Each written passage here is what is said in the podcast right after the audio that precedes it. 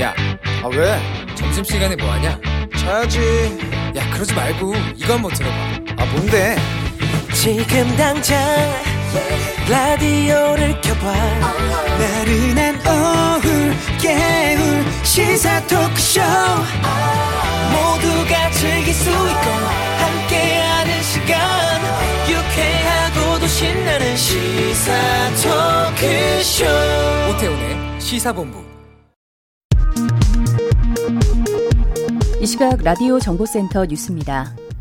무소속 홍준표 의원이 오늘 오전 국회에서 기자회견을 열고 이제 저는 당으로 돌아가야 할 때가 됐다고 생각한다며 복당 신청서를 제출한 뒤 절차를 밟겠다고 말했습니다. 탈당한 지 1년 2개월 만입니다. 한강 공원에서 실종됐다가 숨진 채 발견된 대학생 손정민 씨의 사망 경위를 수사 중인 경찰이 당시 함께 술을 마셨던 친구 A 씨와 그의 아버지를 어제 참고인 신분으로 불러 조사했다고 밝혔습니다. 장하연 서울경찰청장은 이용구 법무부 차관의 택시기사 폭행 무마 의혹과 관련해 일정에 따라 차질 없이 진행되고 있으며 통화 내역 7천여 건 분석이 마무리 단계라고 밝혔습니다. 정부는 신종 코로나 바이러스 감염증 확진자 수가 크게 늘거나 줄지 않는 국면이 지속되고 있다고 진단하면서 고령층에 대한 백신 접종이 마무리될 때까지 상황을 최대한 안정적으로 관리하겠다는 입장을 밝혔습니다. 한국개발연구원이 5월 경제동향에서 지난달 경기 부진 완화 판단을 내놓은 지 한 달 만에 제조업을 중심으로 경기가 회복 흐름을 나타내고 있다고 평가했습니다. 경기 회복 평가는 코로나 발생 이후 처음입니다. 한국은행의 코로나19가 가구소득 불평등에 미친 영향 보고서에 따르면 코로나19 충격에 따른 저소득층의 소득 감소폭이 중고소득층보다 훨씬 더 커 소득 불평등 현상이 더 심해진 것으로 나타났습니다. 지금까지 라디오 정보센터 조진주였습니다.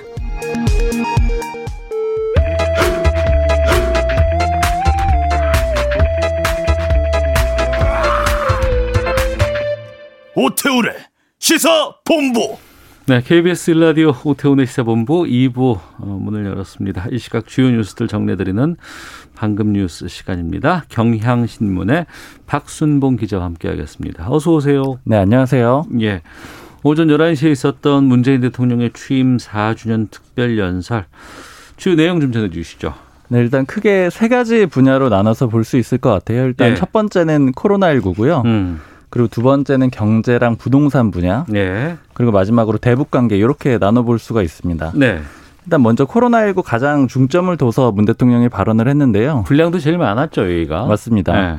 일단 발언 자체를 좀 전해드리면 조금만 더 견뎌달라. 네. 코로나와의 전쟁에서 끝이 보이기 시작했다 이렇게 얘기를 했고요.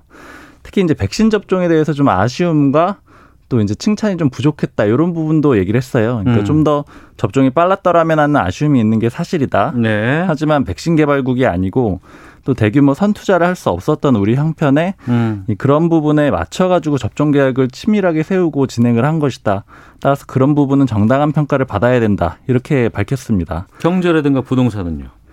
그 부동산 분야는 일단은 이 기조 변화는 크게 없는 걸로 해석이 되는데요. 음. 문 대통령 발언을 보면 날로 심각해지는 자산 불평등을 개선하기 위해서 이 부동산 투기를 철저히 차단할 것이다 이렇게 밝혔고요. 다만 이제 공공주택 이 공급 같은 것들도 계획대로 차질 없이 추진하겠다라고 했습니다. 네. 특히 이제 경제 문제 같은 경우에는 이 견고한 회복의 흐름을 보여주고 있다라고 강조를 했어요. 음. 그러니까 4월까지 수출 실적이 많이 회복이 됐고 또 설비 투자도 빠르게 늘어나고 있다 이런 점들을 내세웠습니다. 네. 이제 마지막으로 대북 관계 같은 경우에는 이 남은 임기가 1년이지만 이 마지막 기회로 여기겠다 이렇게 밝혔거든요. 네. 그러니까 특히 이제 좀 주목해서 볼 수 있는 부분이 남북 합의와 현행법을 위반하면서 이 남북 관계에 찬물을 끼얹는 일은 결코 바람직하지 않다. 이 정부로서는 엄정한 집- 법 집행을 하지 않을 수 없다 이렇게 얘기를 했는데 이건 대북 전단 그것 때문인 건가요? 맞습니다. 지금 대북 전단 살포를 하면서 음. 특히 김여정 부부장 같은 경우에는 굉장히 부정적인 성명을 내놓기도 했었잖아요. 그러니까 그런 거에 대해서 지금 이 국내에서부터 먼저 단속을 좀 하겠다 이런 입장을 보인 겁니다. 네. 자, 특별 연설 이후에 또 출입 기자단과 이제 질의응답 시간도 있었습니다. 문재인 대통령이 질문자도 선정을 하고 답변도 직접 다 했는데, 어, 여기서 좀 주목할 만한 내용들은 어떤 게 있었습니까?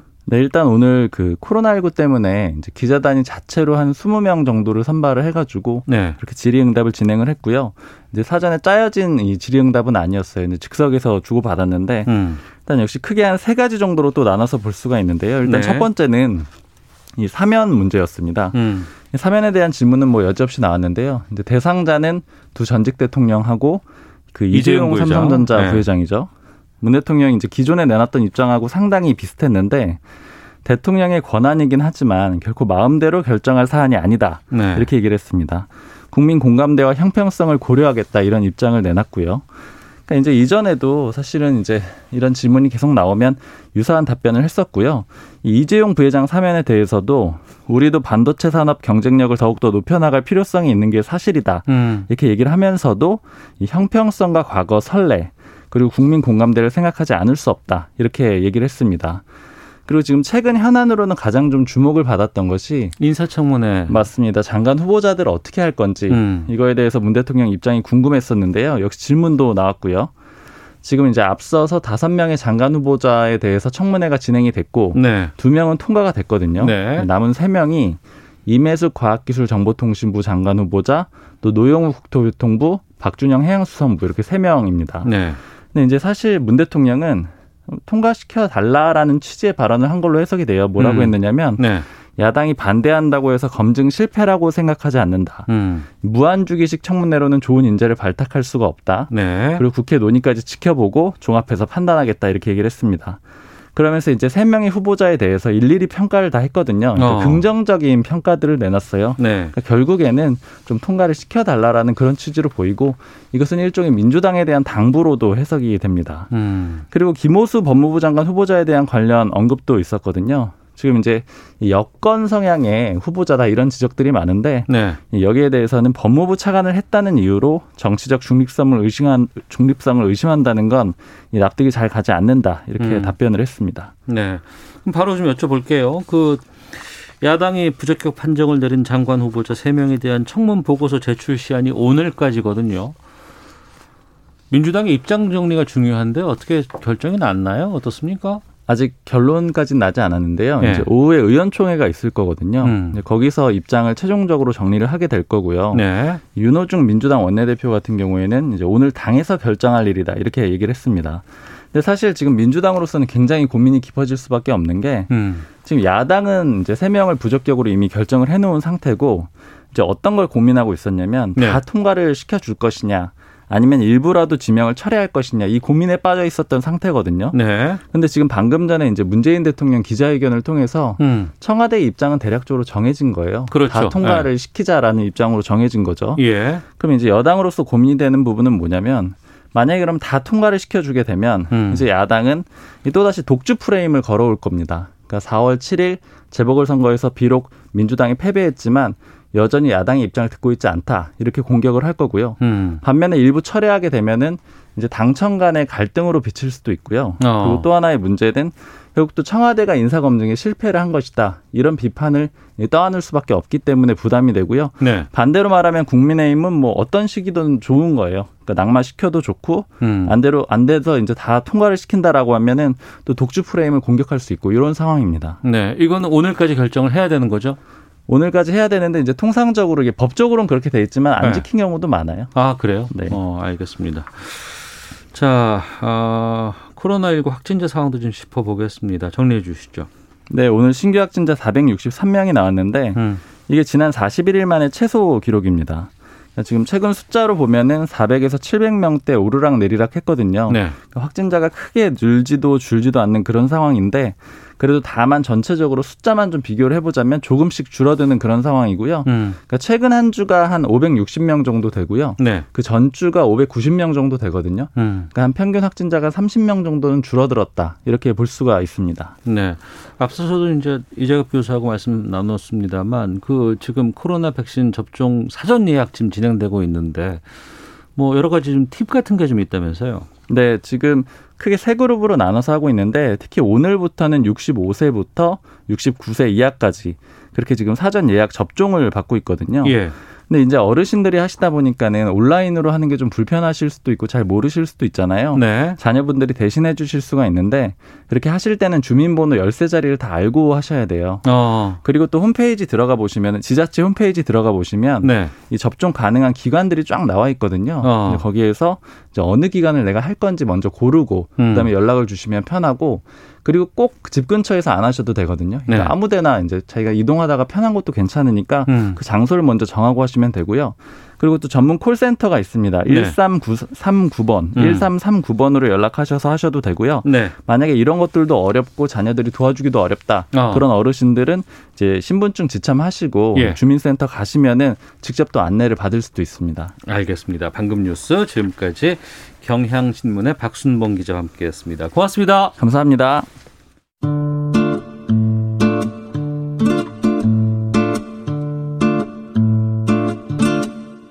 오태훈의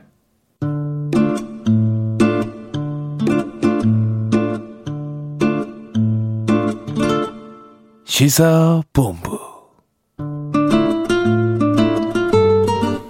네, 오태훈의 시사본부 듣고 계신 지금 시각 1시 11분 지나고 있습니다. 시사본부는 청취 자 여러분들의 참여 기다리고 있습니다. 샵 9730으로 의견 보내주시면 되고요. 짧은 문자는 50원, 긴 문자 100원, 어플리케이션 콩은 무료입니다. 팟캐스트와 콩, KBS 홈페이지를 통해서 다시 들으실 수 있고 유튜브를 통해서도 만나실 수 있습니다. 검색창에 일라디오 아니면 시사본부 이렇게 검색해 보시면 영상으로도 방송 모습 확인하실 수 있습니다.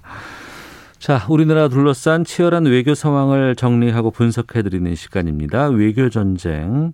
외교부 전략기획관 지내신 가톨릭대 국제학부의 마상현 교수 화상으로 만나보도록 하겠습니다. 안녕하십니까? 네, 안녕하십니까. 예. 앞서 그 취임 4주년 맞은 문재인 대통령의 특별 연설, 어, 외교와 관련된 언급도 있었는데 어떻게 들으셨는지부터 좀 여쭙겠습니다. 네, 주로 대북 정책과 관련된 또 네. 어, 북한 문제를 다루기 위한 한미 공조에 대해서 주로 말씀을 하셨어요.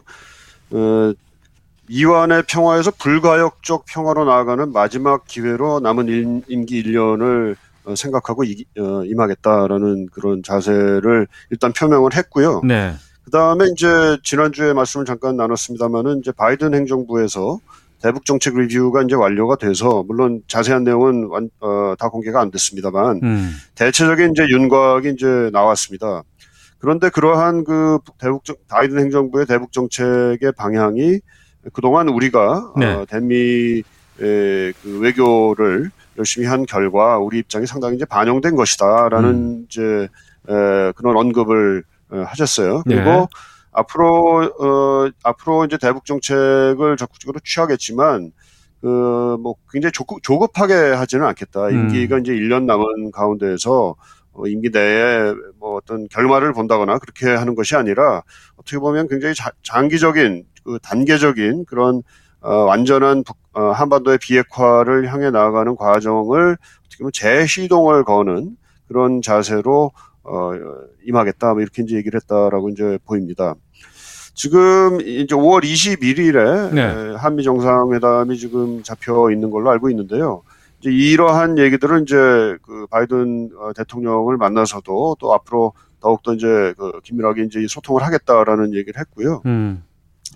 그 다음에 이제 그 북한의 호응을 기대한다라는 이제 그 어, 얘기가 있었는데 이게 결국은 이게 관건이 될 것 같습니다. 네. 이제 북- 어, 우리의 그 입장 또 어, 미국과의 조율을 통해서 이제 바이든 행정부에서 나온 대북 정책의 윤곽 뭐 구- 구체적인 내용은 이제 또 북한에 전달이 되겠습니다만 어, 이렇게 나왔는데 이제 과연 이러한 입- 어, 정책 적인 방향에 대해서 북한이 어떻게 나올 것이냐 하는 게 이제 문제죠. 이제 어, 문 대통령께서는 그래서 북한의 호응을 기대하겠다라고 일단은 그 간단하게 예, 말씀을 어, 하셨고요.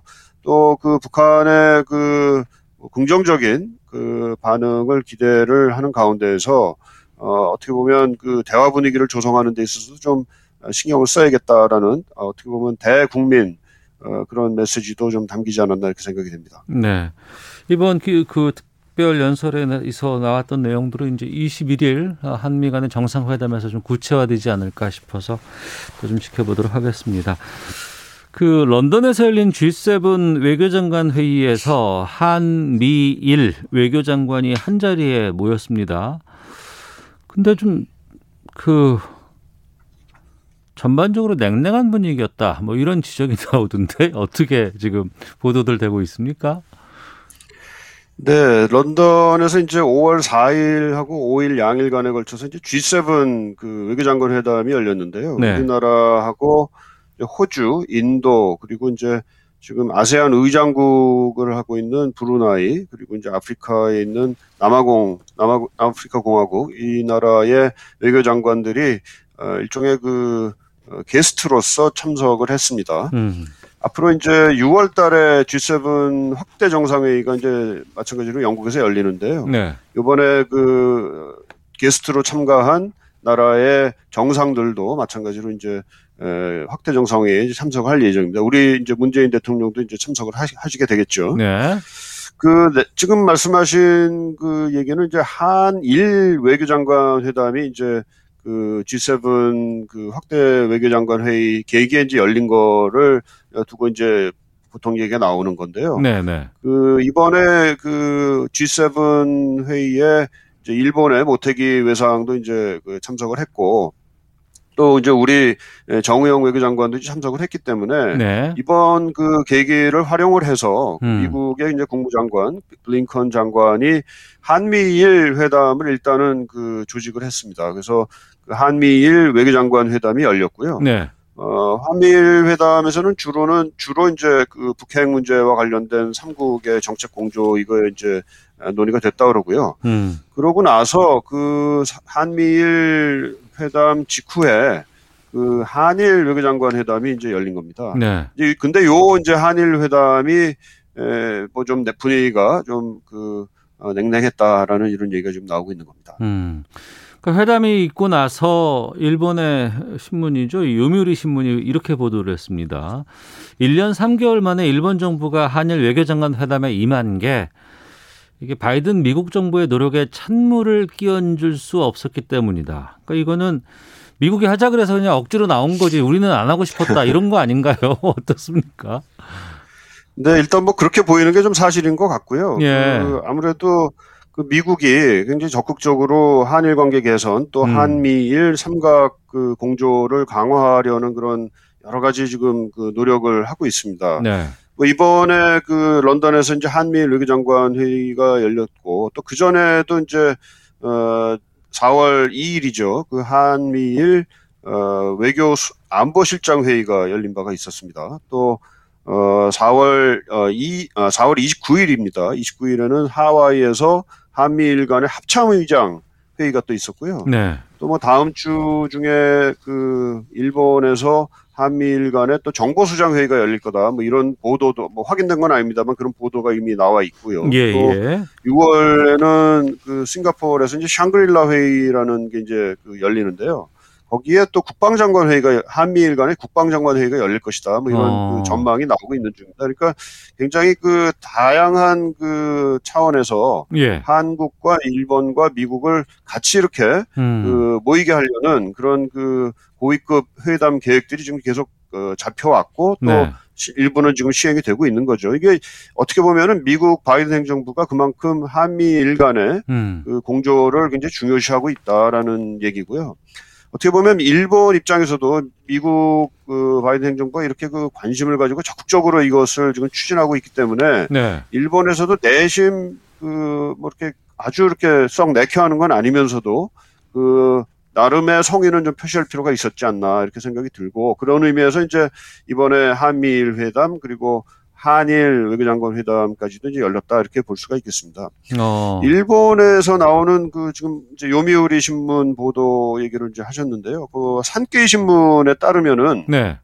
이번에 그, 뭐, 그 한미일 회담을 하기 앞서 가지고 모태기 어, 외교상이죠. 외무상이죠. 외무상이 이제 어, 블링컨 장관에게 그 한미일 간의 그 삼각 그 안보 문제, 뭐 외교 문제와 관련된 그 공조는 착실히 할 텐데 음. 한일 관계, 특히 이제 과거사 문제와 관련된 한일 관계에 대해서는 미국이 어, 좀 간섭하지 말아라. 뭐 이런 어. 그런 부탁 뭐 내지는 그 당부를 했다 뭐 이런 보도도 일본 산케이 신문을 통해서 나온 바가 있습니다. 그래서 일본은 뭐 어떻게 보면 굉장히 그 2018년도에 강제징용과 관련된 우리 대법원 판결이 나온 이후에 네. 한일 관계에 있어서 상당히 소극적인 자세로 지금 돌아서 있고요. 음. 어, 우리가 강제징용 문제가 이제 아무래도 이제 가장 중요한 문제가 될 텐데 여기에 대한 어, 해법을 제시하고 네. 어 거기 그게 이제 해결되기 전까지는 일본 입장에서 뭐 할 게 없다 이런 태도를 아직까지 좀 취하고 있는 걸로 보입니다. 음, 그렇군요.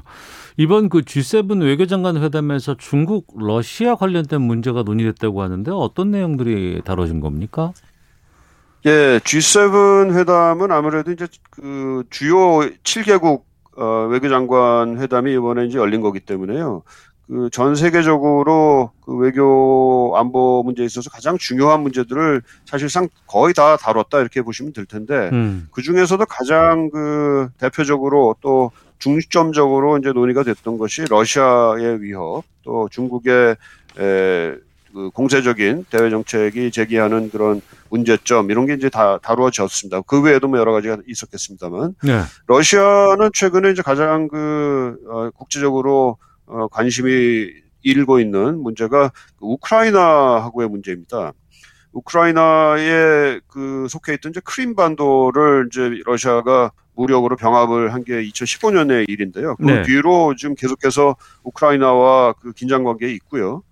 어, 최근에 그 러시아가 그 우크라이나 그리고 이제 크림반도와 접해 있는 러시아 국경지대에 그 병력을 굉장히 그 급격히 어, 집결을 시킨 바가 있습니다. 최근 네. 뭐 그것을 다시 이제 줄였다라는 얘기가 있습니다만 그렇기 때문에 그 우크라이나 그리고 크림반도 지역에 지금 그 군사적 긴장이 굉장히 높아진 상황이거든요. 음. 여기에 대한 그 G7 차원의 우려를 굉장히 표명을 한 바가 있고요. 했고요.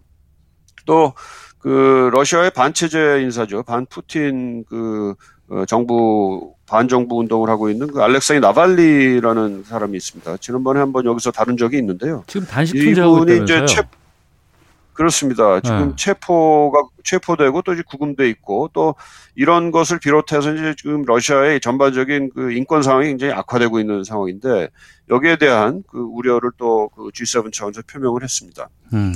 중국에 대해서도 G7이 그 단합되고 어, 균형 있는 그런 접근을 하겠다라고 이제 제시를 했고요. 네. 어, 그러면서 이제 특히 신장 지역 그리고 티벳에 있어서의 그 인권 그 탄압, 인권 억압을 이제 규탄을 했고 또 홍콩의 민주주의가 아, 훼손되고 또 자치권이 그 훼손된 데에 대한 우려도 표명을 했습니다. 또 중국의 경제적인 차원에 있어서의 그 어, 공세적인 정책 이런 게 우려를 사고 있다라는 점도 이제 표명을 했고요. 뭐 러시아, 중국 어, 이외에도요, 뭐 미얀마 문제, 또 아프간에서 이제 그 미군이 철수를 곧 하게 될 텐데 예, 여기에 예, 예. 대한 이제 앞뒤와 관련해서 이제 아프간 정부에 대한 지원 문제, 음. 또 코로나 팬데믹 문제, 기후 변화 문제 뭐 이런 것들이 이제 얘기가 됐습니다. 또 아울러서 우리 관심사입니다만 이제 북한과 관련해서도요. 어, 북한의 도발을 좀 자제하는 그런 그 성명 그리고 음. 비핵화 협상에 그 북한이 적극적으로 참여할 것을 촉구하는 그런 내용도 이제 공동 성명에 이제 담겼습니다. 네. 국제사회 주요 이슈들은 다 다뤘다고 봐야 될 것 같은데. 그렇습니다. 예. 그, 그 중에서 몇 개만 좀 짚어보겠습니다. 미국이 아프간에서 이제 철수하기로 결정을 했습니다. 상당히 오래된 이게 그 철군이었고, 아니 그 참전이었고 상당히 이게 길었었는데, 근데 이 아프간 네네. 철수한다는 20년 됐죠, 벌써. 예. 그러니까요. 이 결정에 중국이 당혹스러워한다는데 이건 왜 중국이 여기서 당혹스러워할까요? 네, 중국 정부 입장에서 한 세 가지 차원에서 좀 그 아프간 전쟁이 이제 끝나고, 아니, 그러니까 미국이 아프간에서 이제 개입을 어, 빼는 거에 대해서 좀 우려를 하는 걸로 보이는데요. 첫 번째는 그동안 한 20년간 미국이 아프간에 어떻게 보면 이제 발목이 잡혀 있는 상태였으니까. 네. 그러면서 미국이 그 아프간에 대해서 계속해서 그, 어, 뭐랄까요, 그, 물자와 에너지를 이제 소비하고 있으면서 이런 가운데서 사실은 또 한 20년간 어, 중국이 에, 또 상당히 괄목할 만한 그런 그 경제적인 성장 또 국제적인 위상 증대를 이뤘거든요. 예. 그래서 앞으로 만약에 그 아프간과 같은 뭐 영국 미국에서는 이걸 영원한 전쟁 뭐 이렇게 요즘에 표현을 합니다만 이런 영원한 전쟁으로부터 좀 해방이 되게 되면 풀리게 되면 음. 미국이 이제 지금 바이든 행정부가 지금 어, 공언을 하고 있는 것과 같이 에, 중국과의 전략적인 경쟁에 보다 더 아. 많은 그 에너지와 시간을 예, 관심을 예. 쏟을 수가 있을 거가 되지요. 그래- 그런 음. 의미에서 이제 좀 어, 중국 입장에서는 좀 불편하게 생각하는 바가 하나 있을 수 있고요.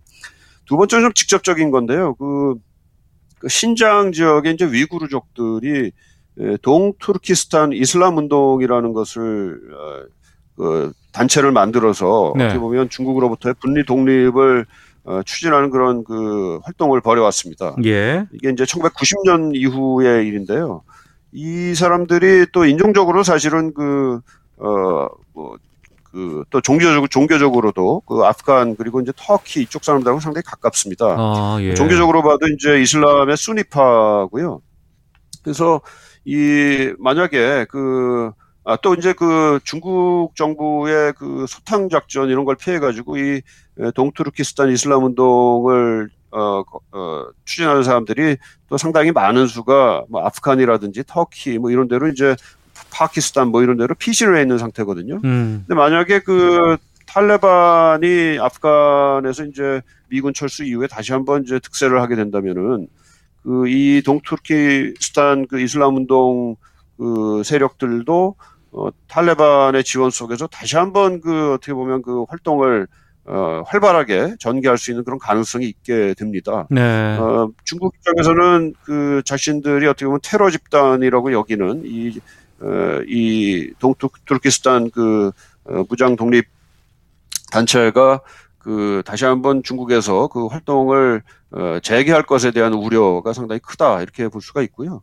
또 조금 더 이제 직접적으로는 지금 어, 중국이 그 1대1로 정책을 전략을 이제 상당히 적극적으로 추진을 하면서 예. 그 파키스탄 그리고 그 중국의 신장 지역을 잇는 그런 그 회랑을 경제 회랑을 건설하고 있는데요. 이 경- 경제 회- 회랑 안에는 뭐 송유관 건설 뭐 이런 등등이 이제 여러 가지 이제 사업들이 들어 있습니다. 네. 근데 만약에 이, 이 지금 말씀드린 그 위구르족 신장 위구르족들을 중심으로 한 그런 무장 독립 투쟁 단체가 어, 활동을 좀 활발하게 하게 될 경우에는 이런 일대일로 정책에도 어, 상당한 그 타격을 가할 그런 가능성이 있다라고 이제 판단을 하고 뭐 이런 차원에서 지금 좀 어, 아프간 미군의 아프간 철수가 가져올 그뭐 파장 이런 거에 대해서 이제 중국이 나름대로 그 경계를 하고 있다 이렇게 말씀을 드릴 수가 있겠습니다. 음, 알겠습니다. 자, 마성현 교수와 함께한 외교 전쟁은 여기까지 하도록 하겠습니다. 자, 오늘 말씀 고맙습니다. 네, 감사합니다. 예. 자, 이어서 기상청 그리고 교통 정보 확인하고 돌아오죠. 날씨와 미세먼지 정보는 윤지수 씨입니다. 네, 지금 전국의 하늘이 흐리고 비가 내리는 곳이 많습니다. 지역에 따라 비가 내리는 형태가 다소 다릅니다. 수도권 지역은 지금 빗방울 형태로 떨어지는 상황이지만 충청권이나 전라북도, 경상북도 북부 지역을 중심으로 천둥 번개를 동반해 요란하게 비가 내리고 있고요. 다른 지역보다 좀 더 세찬 비가 내리고 있습니다. 서해상에서 다가온 기압골 때문에 이에 동반된 비구름의 영향을 받고 있는데 이 비구름이 강한 부분이 띠 형태로 남북으로 폭이 좁습니다. 이 때문에 우리나라의 허리춤에 이렇게 영향을 주고 있는 상황입니다. 충청권이나 전라북도, 경상북도 북부 지역은 비의 양도 다른 지역보다 많아 20에서 60mm 가량을 내다보고 있습니다. 오늘 수도권 남부 지역이나 강원 남부 지역은 오후부터 차츰 비가 그치기 시작해 밤이 되면 멎을 것으로 보이지만 충청권이나 전라북도, 경상권에서는 내일 아침까지도 비가 이어질 것으로 보이고요. 이런 가운데 경기 북동부 지역이나 강원 북부 지역은 오늘 하늘만 흐릴 뿐 딱히 비가 내릴 가능성은 낮은 상태입니다. 한편 강원 영동 지방과 부산, 울산, 창원 지역은 건조특보도 내려져 있고요. 내일 다시 중국 상해 쪽에서 저기압이 다가오게 되면 내일 오후 제주도 지방을 시작으로 수요일에는 충청 이남 지방을 중심으로 다시 한번 비 소식이 전해지겠습니다. 오늘 낮 최고 기온은 서울 16도를 비롯해 전국은 14도에서 24도의 분포로 특히 중부 지방이 다소 선선할 것으로 보입니다. 대기 상황은 아주 좋습니다. 어제 황사가 물러나고 대기 상황이 호전되더니 지금은 전국적으로 좋은 단계를 보이고 있고요. 오늘과 내일 계속해서 보통이거나 좋은 단계 유지하겠습니다. 오존 상황도 오늘은 보통 단계가 예상됩니다. 지금 서울 기온은 13.9도입니다. 지금까지 대기 상황과 날씨 정보였습니다. 다음은 이 시각 교통 상황 알아보겠습니다. KBS 교통정보센터의 이현 씨입니다. 네, 빗길에선 방어 운전이 중요하겠죠. 감속 운전과 넉넉한 안전거리 유지 계속해서 신경을 써 주시기 바랍니다. 서해안고속도로 목포 쪽으로 운산 터널 부근에 사고가 있습니다. 1차로에서 승용차 관련 사고 처리하고 있는데요. 뒤쪽의 정체가 점점 심해지고 있고요. 지금은 2km 구간이 꽉 막혀 있습니다. 경부고속도로 서울 쪽으로 수원 부근에서 속도가 떨어집니다. 이후로는 서울 시구간인데요. 반포 부근에서 사고 있었기 때문에 양재부터 많이 밀리고 있습니다. 영동고속도로 인천 쪽으로 신갈 분기점 부근의 사고는 정리됐습니다. 정체 풀려가고 있습니다. 서울 시내 낮 시간의 여유 느껴지는데요. 한강을 따라서 이동하는 길 대체로 수월하고요. 다만 올림픽대로 하남 쪽으로는 암사대교를 지나서 작업을 하고 있으니까 참고하시기 바랍니다. 서부간선도로 안양 쪽으로 고척교를 지나서 금천교 쪽으로 정체입니다. 성산 쪽으로는 신정교에서 양평교 쪽으로 밀리고 있습니다. KBS 교통정보센터였습니다.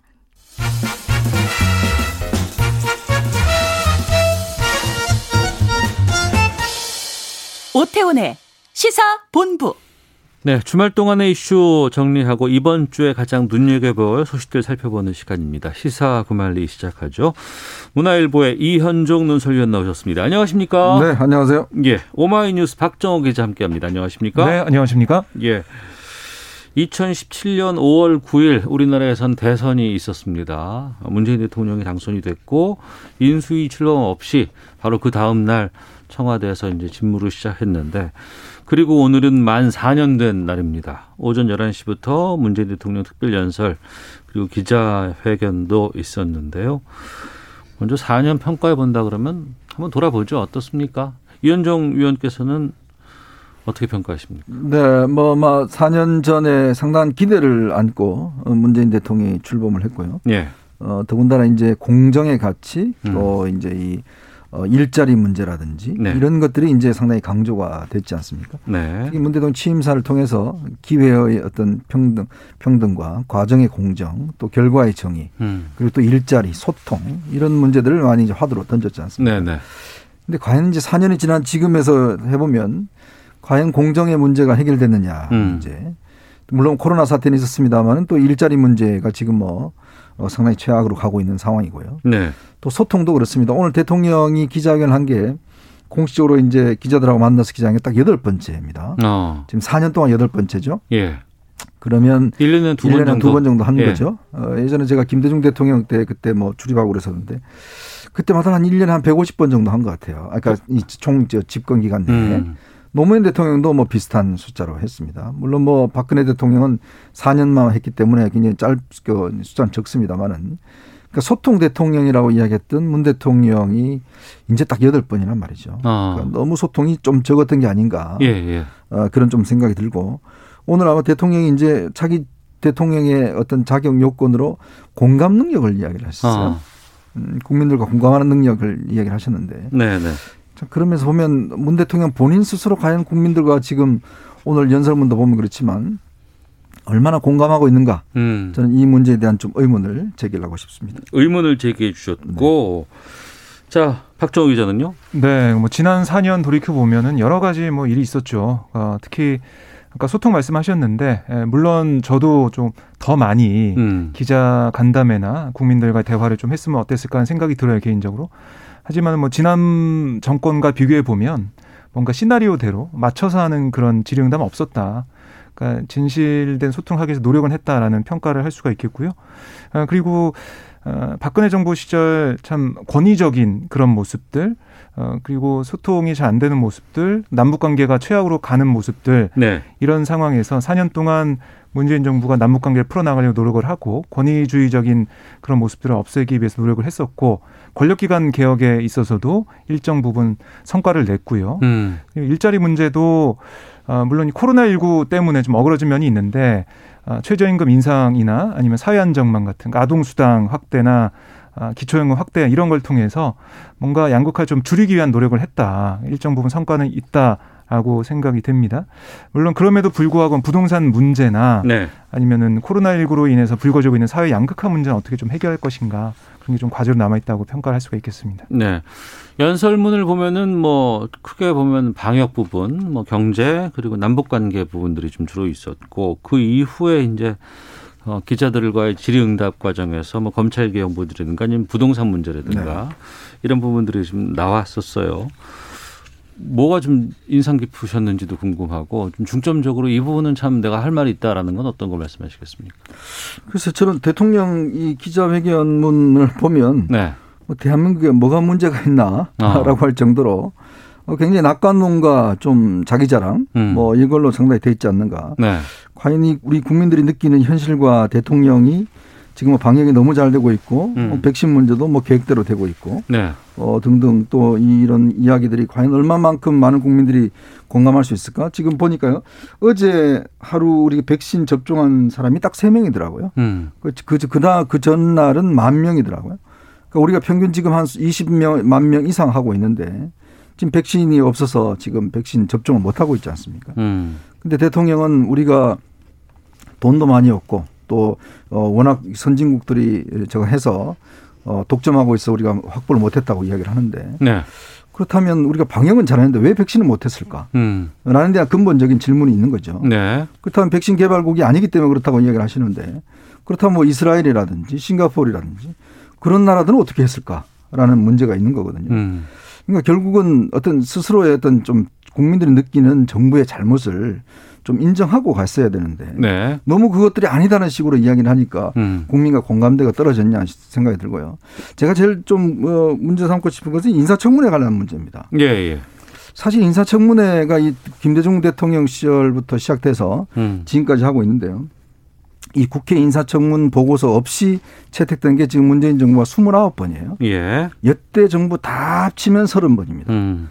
그러니까 딱 한 명이 남은 거죠. 그러니까 한 명 안 하면 역대 정부 다 하는 건데. 근데 문 대통령이 그 이야기를 했어요. 아, 능력 있는 사람들인데 너무 인신공격하는 거 아니냐. 우리는 능력 위해서 뽑았다. 그렇게 이야기를 하시는데 물론 공직자가 능력이 주, 중요하죠. 그렇지만 준법의식이라든지 도덕성도 이게 굉장히 중요하지 않습니까? 예. 그리고 지금 이 어, 문재인 정 문재인 대통령이 야당 대표 시절에 그때 야당이 여당 그 아, 대통령이 지명한 사람들이 얼마나 혹독하게 했습니까? 음. 그러니까 본인들이 과거에 한 것들, 본인들이 과거에 청문회에서 그렇게 많이 낙마를 시키고 했던 것들은 이제 생각이 하고 지금 이제 집권을 하니까 왜 인사청문회가 자꾸 정책이 아니라 인신공격적으로 흘러가느냐 이렇게 이야기를 하시는데 네네. 네. 참 내로 남불이라는 생각이 들어요. 내로남불이다. 네. 왜냐하면 진짜 그럼 야당 시절에 그런 문제 제기를 했어요. 정책을 청문회를 했어야 되는데 음. 본인들은 그렇게 가혹하게 해놓고 네. 본인들 문제인데 이제 우리가 대통령이 되고 집권을 하니까 어 우리한테 왜 그렇게 하느냐 음. 다 능력 있는 사람들인데 예, 예. 글쎄요 이번에 새로 문제된 분들이 국민들이 과연 능력만 가지고 심판 어, 저 평가를 할까요? 음. 저는 그렇게 생각하지는 않습니다. 상당히 박하게 보시는데 자, 박정우 기자는요? 그러니까 이 정치 지도자라고 하면 뭐 현상에 대한 평가나 반성 성찰도 중요합니다. 중요하지만 앞으로 어떤 비전을 보여줄 줄 것인가 이게 또 중요한 생각을 하거든요. 그래서 지금 보면 이 방역에 대해서 코로나 방역에 대한 아, 상황들 백신 접종이 차질 없이 진행되고 있다는 그런 부분들 그래서 4월까지 보면은 예상했던 그 예정했던 약속했던 1,300만 명을 넘었거든요. 음. 아, 300, 300만, 만 명이었죠. 300만 명. 예, 그리고 예. 이제 상반기에 1,200만 명 얘기하고 음. 있는데 그렇게 되는지 계획대로 가고 있다는 거고요. 예. 그리고 이제 경제가 회복이 돼서 음. 아, 이 해외에서는 그 국제적으로는 주목하고 있는 정말 방역이 잘 됐고 경제도 잘 회복하고 있다라는 그런 부분들 예. 앞으로 그 방향으로 갈 거라는 희망을 주는 그런 부분들이 인상적이었다고 저는 생각, 생각을 하고요. 음. 어, 물론 뭐 인사청문회 말씀하셨지만 인사청문회 같은 경우는 이게 왜 그러면 장관 인사청문회 이후에 어, 국회 동의 절차 없이 어 20일 또 음. 10일 이걸 지나면은 임명할 수 있겠냐. 그런 다 이유가 있는 거거든요. 그러니까 이 장관들은 도덕적 검증이나 이런 것들도 중요하지만은 네. 어쨌든 대통령이 예, 정부에서 정권에서 판단할 수 있게 그 여지를 준 거예요. 거기에 따라서 해왔다고 저는 좀 생각을 하고 음. 오늘도 아좀 제가 볼 때는 문재인 대통령이 좀 아, 하소연을 했다고 좀 느껴지는데요. 네네. 해봤더니 음. 정말 이 정부를 운영하면서 아, 인재들을 좀 모으려고 해봤더니 인사청문회 장벽에 막혀서 안 되더라. 음. 그리고 말씀한 것처럼 공정에 대한 아, 이런 잣대가 너무나 높아졌기 때문에 어, 사람을 찾을 수가 없는데 근데 정부 입장에서는 능력 있는 사람을 써야 되고 이게 딜레마가 있는 거죠. 그래서 자신은 이제 임기가 얼마 안 남아서 상관없지만 네네. 앞으로 차기 이 정권을 위해서라도 인사청문회 제도는 바꿔야 된다. 뭐 이런 부분, 그러니까 미래에 좀 어떻게 나갈 것인가 이런 것들을 제시했다 이렇게 볼 수가 있겠습니다. 알겠습니다. 인사청문회 관련해서는 잠시 뒤에 다시 한번 좀 다뤄볼까 하고요. 4년 동안 가장 아프게 생각하는 게 부동산 문제였다라고 이제 밝혔어요. 기자와의 질의응답에서. 어, 상당히 미진한 부분에 대해서 사과도 좀 했는데 이건 어떻게 지금 평가하십니까? 그래서 이제 대통령의 인식은 그런 것 같습니다. 이 부동산 문제가 투기 세력 때문에 이렇게 됐다. 음. 이런 생각을 갖고 있는 것 같아요. 네. 근데 물론 뭐 부동산에 투기 세력이 있긴 있습니다만은 그러나 부동산이라는 게 전체로 보면 시장의 수요와 공급에 의해서 음. 안정이 되어 나가고 이런 흐름들을 하는 거거든요. 거기서 예. 물론 뭐 투기 세력이 있기 때문에 그걸 단속해야 되는 건 사실입니다. 네. 근데 왜 문재인 정부가 지금 25번이나 정책을 했음에도 불구하고 역대 최고의 지금 이 정권 들어설 때와 지금 지난 4월 달 이 서울 시내 평균 아파트 값을 하면 87%나 올랐어요. 네. 그러니까 역대 최고입니다. 음. 왜 이랬을까? 그러니까 이 문제에 대한 문제의식을 좀 했어야 되는데 네네. 대통령 오늘 이야기는 보면 여전히 아직까지 투기 세력이에요. 음. 그러니까 저는 과연 제대로 진단하고 있는가라는 좀 의문이 듭니다. 아. 왜냐하면 부동산 시장 물론 이제 공급 대책을 지금 뒤늦게 이제 하고 있지만 예. 부동산 시장의 불균형이라는 것 자체는 결국 공급과 수요가 안 맞았기 때문에 근본적으로 이 문제가 생기는 거거든요. 음. 사람들이 원하고 요구하는 데 주택은 없고 네. 이제 그렇다 보니까 그것이 그 이제 수요가 폭발하게 되는 것이고 그러니까 상승을 하게 되는 거 아니겠습니까? 또 음. 불안해지니까 예. 더 가수요가 있는 것이고요. 이제 계속 그렇게 투기 세력만 잡다 보니까 결국 이정현이 됐는데 음. 문제는 그러면 지금은 좀 해법이 좀 달라져야 되는데 네. 근데 대통령 오늘 기자회견 인식을 보면 여전히 부동산 문제에 대해서 아직 투기 세력을 중심에 놓고 생각하고 있는 게 아닌가. 음. 이제 그렇다면 이게 과연 앞으로 이제 어, 주택 정책이 제대로 될 것인가. 이 공급이라는 거는요. 지금 이제서야 이야기를 하지만 이거 사실 금방 효과 나타나지 않습니다. 네. 뭐몇 년 돼야 이제 나타나는 것이고요. 음. 그리고 지금 종부세, 보유세, 양도세 모든 세금이 다 높기 때문에 움직이지를 네. 못해요. 어. 이 세금으로 가지고 사실 해결하다 보니까 이 더 이상 집이 나올 줄 알았는데 음. 집이 안 나옵니다. 매물로. 네. 어. 그래서 지금 더 올라가거든요. 그래서 정말 이게 전환이 필요한데 음. 여전히 그냥 그대로 계속 가겠다는 그런 어, 입장인 걸 보면 아, 앞으로 과연 이게 좀 제대로 풀릴까? 의지는 좋습니다. 이 부동산 문제 뭐 자신 있다 이야기하고 의지는 좋은데 음. 의지만 갖고 세상에 모든 게 풀리지 않잖아요. 네. 실질적인 능력이 필요한데 근데 자꾸만 이게 의지만 강조하다 보면 실제 더 풀리기는 저는 어려울 것 같습니다. 네. 부동산과 관련해서는 그러니까 뭐 여권 내에서도 들어보면 실기를 좀 인정하고 있습니다. 네. 그러니까 임대사업자 제도를 하면서 인센티브를 너무 세게 줬다 음. 그런 것도 있고 어, 규제책을 내놓으면서 핀셋 규제를 하다 보니까 풍선 효과가 생겨가지고 이게 제대로 어, 규제 효과가 없었다라는 얘기도 하고 있거든요. 근데 그리고 또 뭐 문재인 정부를 믿고 집을 안 산 또 3, 40대 가장들은 또, 또 화가 나고 있는 상황이죠. 음. 그래서 문재인 대통령이 오늘 한 얘기를 들어봐도 아, 그런 부동산 정책의 실패 때문에 사실 재보선에서 심판받았다. 네. 인정을 하고 있어요. 음. 그래서 앞으로가 중요한데 그 지금 뭐 어, 지금 이 상황에서 아 그렇다면 세제 이거 다 풀어주고 양도세 다 풀어주고 이렇게 해서 그 전으로 복귀하겠다, 돌아가겠다. 음. 이건 또 문재인 정부가 가지고 있는 철학이나 이거에 좀 맞지가 않거든요. 네. 그러니까 실소유자를 보호하면서 아, 이 주택 공급을 통해서 어, 부동산 시장을 안정화시키겠다라고 가는 거고요. 그러니까 그동안은 규제 일본 일변되어 있다면 이사 대책부터는 공급도 해 나가면서 선택의 폭을 좀 넓혀주겠다 음. 이런 쪽으로 가고 있기 때문에 아, 이미 심판을 받았고 앞으로 더 잘할 테니까 지켜봐 달라. 남은 1년 최선을 다하겠다. 무주택자, 일주택자를 위한 정책을 펴겠다 이렇게 볼 수 있겠습니다. 네. 자 임기 4년 차, 아, 이제 5년 차가 이제 됐습니다. 집권 4년 동안에 특별 연설 다뤄봤는데 박정우 기자는 그 지난 4년 돌아봤을 때 가장 현 정부에서 잘못한 부분은 뭐라고 보세요? 아, 저는 부동산 정책이라고 봅니다. 부동산. 왜냐하면 저는 뭐 주위 친구들 얘기를 들어봐도 음. 어, 문재인 대통령 믿고 네. 집을 안 샀는데 이제는 음. 넘사벽이 됐다. 음. 집을 살 수가 없다. 네. 이런 얘기 좀 많이 하고 있어가지고요. 그분들. 어. 그러면 이현정 논설위원께서 봤을 때 가장 잘한 건 어떤 거예요? 음, 뭐 일단 잘한 거는 이제 뭐 복지 문제에 대한 이제 인식들을 이제 좀 복지에 대한 문제들 인식. 그건 아마 뭐 아. 많은 국민들이 이제 어, 평가를 하시는 부분일 겁니다. 예. 의료보험이라든지 또 뭐 기초연금 이런 거 등등해서 이제 예전보다 나아졌다 이렇게 이야기를 하시는데 아. 또한 이것도 보면 지금 재정이 음. 어, 이런 것 때문에 지금 뭐 이 5분에 보니까 어, 2천 한 100조 원 정도 우리가 지금 적자가 나고 있는데요. 예. 이제 문제는 이게 국민들 느끼기에는 나아졌다고 하시는데 음. 과연 이제 미래 세대가 이걸 어떻게 또 감당해야 될지 아. 이것 또한 솔직히 이제 걱정이 되는 거죠. 아, 잘한 건 있지만 또 재정 문제가 또 네. 남아 있다. 이렇게 정리하도록 하겠습니다. 자, 그리고 바로 지금 시사구말리에서 좀 다뤄야 될 부분이 그 인사청문회가 다 끝이 났고 지금 오늘이 이제 청문 보고서 채택 시한이라면서요. 그렇습니다. 네. 어떻게 될 것 같으세요?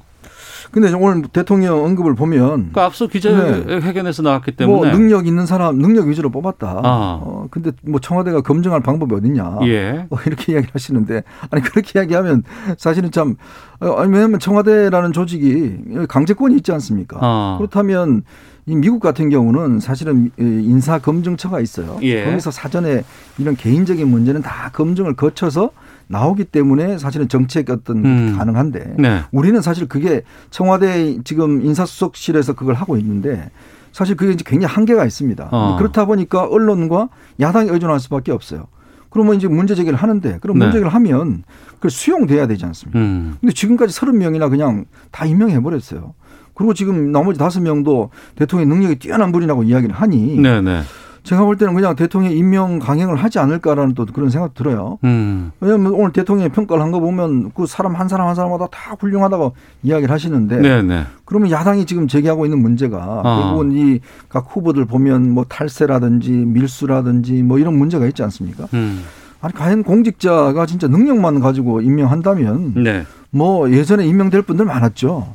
그렇지만 공직자라는 게 그렇지 않지 않습니까? 음. 준법의식 또 그다음에 도덕성이 굉장히 중요한 것인데 근데 대통령이 자꾸 한쪽만 보려고 하시는 물론 이제 아마 운영을 해보는 입장에서는 네. 아유 저 능력 있으면 내가 빨리 쓰고 싶은데라는 생각이 어. 있을 거예요. 예, 예. 근데 또 야당 때 생각을 해보시면 아. 그런 사람들 공격 많이 하셨잖아요. 예.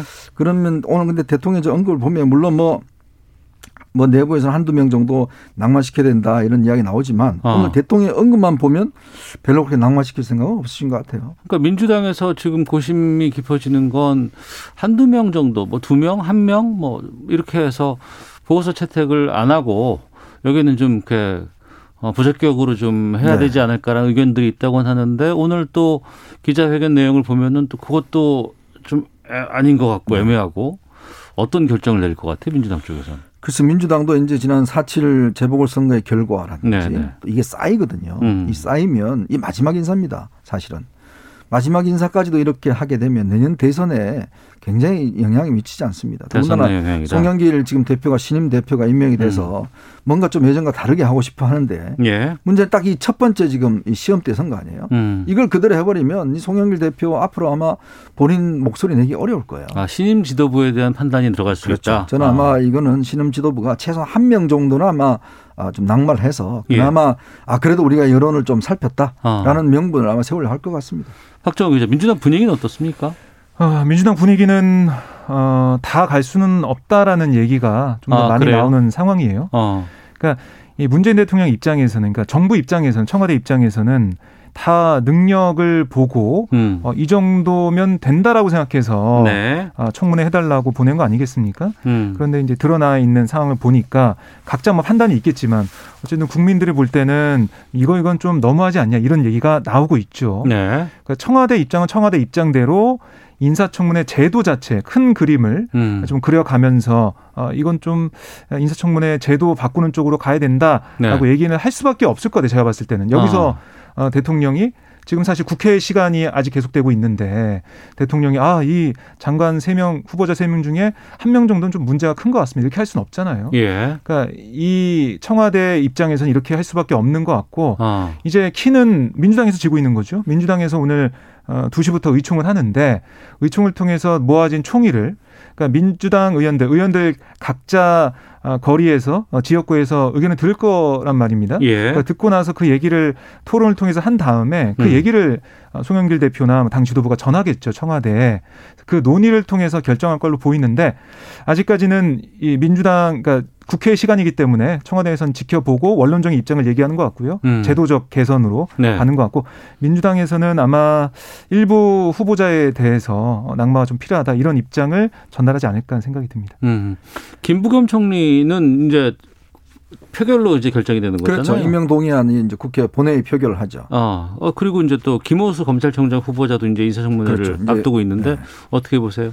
일단 뭐 김부겸 후보자는 뭐 이제 자녀 뭐 펀드 문제는 제기는 됐지만 음. 본인과 관련된 그런 결정적 하자는 없었거든요. 네. 면에서 보면 일단 야당이 지금 이제 날짜는 잡고 있지는 않지만 음. 어쨌거나 오늘 이제 다른 그 장관 후보자에 대한 게 마무리되면 아마 김부겸 후보자는 뭐 무난히 통과할 걸로 봅니다. 예. 근데 이제 문제는 앞으로 김호수 어 이제 이 검찰총장 후보자 이 아마 이게 제일 하이라이트일 것 같아요. 음. 지금 벌써 이제 어 법무법인에 있을 때 받았던 자문료 문제 뭐 등등이 네, 네. 고액 자문료 얘기도 네, 어쨌든 야당. 입장에서 보면 오늘 이제 기자회견 때도 뭐 김호수 어, 이저 총장의 후보자에 대한 뭐 이야기 나왔습니다만은 음. 어쨌거나 야당은 이 검찰총장 후보자 즉 예전에 또 이게 윤석열 전 총장은 또 이게 비교가 되지 않습니까? 예, 예. 그러니까 이게 또 여러 가지 대선적인 효- 대선 관련된 효과도 있고 하기 때문에 음. 아마 이게 아마 마지막 하이라이트가 될 것 같습니다. 알겠습니다. 자, 시사고말리 함께하고 있는데요. 자, 그러면 이제 여야 상황 좀 짚어보고 마칠까 하는- 하는데, 어, 지금 여권 내 1호 대선 출마 선언의 주인공이 박용진 의원이 됐다고 합니다.